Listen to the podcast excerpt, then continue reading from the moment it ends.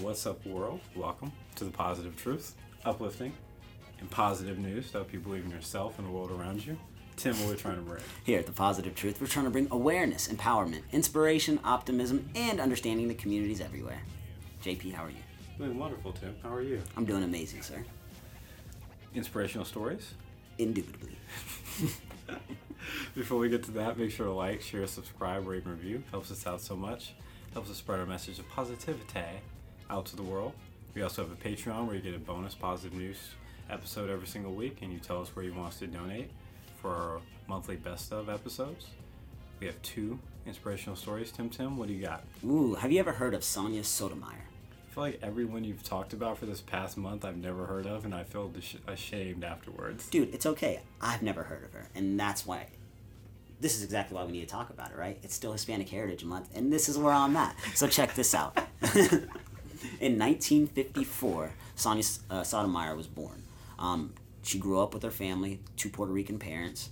Grew up in New York. Thought it was pretty awesome because you know, family from New York. I'm Puerto Rican. A little bit of history about myself. Cool. 1963, her parents working hard, everything's good, but her dad ended up getting sick and passed away. So her mom ended up becoming a single parent to four other brothers and sisters. Raising her family the best way she could. She was a nurse. Sonia, man, I really want to go to law school. I want to be a lawyer. At 12 years old, she pretty much made that decision for herself. Like, this is what I'm going to do. So, in 1972, she graduated from high school and entered Princeton as a freshman. She struggled her first semester. Really bad grades. Understandable. Exactly, right? But during a time whenever being a minority woman in college wasn't too popular, she overcame, man. She ended up graduating number one in her class. Um, four years later, in 1976, and then only three years later, she took the bar where she passed it in 1980, the year after, which is amazing in itself. Again, a Latina woman going to law school, graduating from college, and now she's a partner in 1980, a partner at a private office, where four years later, she became, or I'm sorry, she became a lawyer and then became a partner four years later. Like, she's just killing it in law, right? As a Latina woman. There's no other Latinas out there in New York actually that is a lawyer, right, at this time years go on and years go on, and she's just out there grinding, out here doing pro bono cases, which are free uh, law cases for people that can't afford a lawyer. She started getting recognized by all kind of senators and governors nearby because she was winning these cases that were just creating history. She was actually a part of uh, the case that saved baseball back in the 90s whenever that strike was going on, which I thought was wild in itself. Wait, what? Did you not know about the strike? The, I know about the strike. How did she save it though? I'm not exactly sure. She was on the case with a, a, bunch of other lawyers, and I was like, they keep talking about it, but no details exactly what she did. But I thought it was pretty awesome the fact that she was a part of it.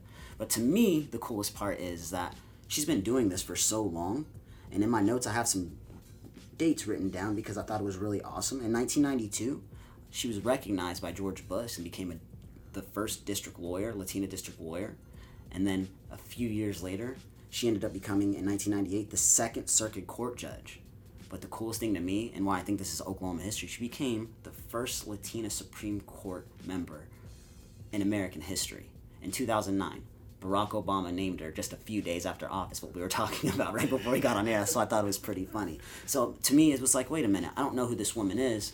And we were talking about, you know, Brown versus education not too long ago, and we were talking about the Mendez family and everything they've done. And it's kind of like, man, Sonia, Sonia Sotomayor is the first Latina woman on the Supreme Court judge, and I don't know anything about her. Man, we got to start talking about more of these people that we don't know about that aren't in our history books. So shout out to Hispanic Heritage Month this month for myself because I focus this month on it, and I'm excited for next month what my theme is going to be. Tu sabes.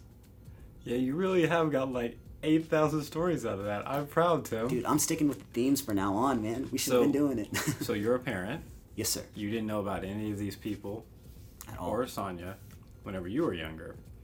You have a child that's Mexican and Puerto Rican. Absolutely. What are you going to tell your child whenever she's older, because she's two, right. about Sonia? honestly, man, I'm gonna I'm gonna tell her everything that I know. I'm gonna do more research on her, but I'm also gonna let her know, like, look, she was doing this at a time where just being you wasn't even acceptable to go to school. So not that long ago. Exactly. For me, I mean, she's still alive. Like it's not like, you know what I mean? Like Wait, this is 1980 when she became a lawyer. And that's what's wild to me. Like I didn't know about any of these. I focused on women. I know obviously you guys could tell. I focused on women these last four weeks because my daughter's a young woman. One day she will see these other women and wonder if she could do it. And Sonia Sotomayor is going to be one of those people I point at where she can realize, look, if I want to be a Supreme Court judge, I can because she did it. So I'm going to let my daughter know she can do anything that these other women can do because nothing's going to stop her. You should get pictures of all these people and put their put their put their pictures in her room, and whenever she asks about them, you can tell the story. Dang, that's actually kind of cool. Should be super smart for no reason at like four, but it's all good. It that's pretty dope though. I might just do that honestly, something like that. I'm never gonna be a parent, but I give parent tips. Dad tips from JP. Before we get to my last inspirational story, we need to pause do audio meditations where me and Tim talk about one thing we're grateful for each because of the stresses of life. We often overlook all the great things going on in our own lives. We encourage everyone listening to think of one thing you're grateful for as well. Guarantee to make your day so much more positive. Tim, what are you grateful for? Man, I'm super grateful for these stories that we're talking about right now. It's interesting to me how we're learning about all these people in history that we would have never looked at before. I know you like to read JP, but like we don't look for specific topics like we're looking for now when we're reading, right? And for me, it's kind of like, man, I'm gonna be a better parent. I'm gonna be a better person just by doing this research on my own. And now it's at the point where I'm looking up these other names without talking about them on here, and I'm educating myself. And I just think it's pretty awesome, man. Education is always nice. Tu sabes. I'm grateful for people that believe in a better future and are willing to do what it takes to make it a better future. A lot of people are like pessimists out here, like we'll never cure cancer, we'll never do this, we'll never do that. Like, no, no, no, no. We're gonna make it happen. We're gonna figure out a way to cure blindness. We're gonna cure cancer. We're gonna knock it all out. I believe in the people around us. I believe in the people doing the research to stop that stuff too. Yeah. Which leads to my next inspirational story because it's not just Hispanic Heritage Month from the 15th to October 15th. It's also Breast Cancer Awareness Month Indubitably. in October. So I have an awesome story that I think you're really going to like. It's about a young lady. She goes by Jade. Her name is way too hard for me to pronounce. And when she was 53, she got breast cancer. She almost died. She became really skinny, really like like frail. She's from Thailand, and she was always adventurous, but it was so hard for her to get out. She had a son that was 37, and her son had a longboard. Have you ever been on a longboard? I have. Pretty fun. I've been on longboard once. It was like in June of this year, and that was awful. Oh no. Yeah, it was bad. I almost died. Oh man. but she was like she had been struggling for years with the breast cancer. Like she was, it's hard to get over it. And so now she's 63, and a few years ago, when she saw her son on longboard, she was like, "I want to try." So she hops on the longboard. At 63? Well, she was 60 back then, Oh, okay. My bad. My bad. and she's really good at it, like really good. So she's like, "I'm gonna start doing this every day." So she, there's a section in Thailand where there's like a highway where all the longboarders would go. It's like a section off, go on highway. It's like not being used, and they would longboard down it. And most people that longboard are young and male. So when she shows up, she's the exact opposite, and she's a string bean. And they're like, "Who are you, and why are you here?" She wasn't accepted, and then she started riding every day. She was doing the smart thing, wearing a helmet, elbow pads, wrist pads, knee pads, but she started getting better. And then she started feeling better. And then she started getting healthier. And now at 63, she made the Thailand national longboarding team. oh my god. She's Okay. the oldest member, and she's literally like, they go do competitions. She's crushing it. And she's like, yeah, well, I was struggling with breast cancer. I was trying to be adventurous. I couldn't go out. When I when I was riding, it was so much easier on my body. And then me turning and practicing every day made me slowly better. It saved me from breast cancer.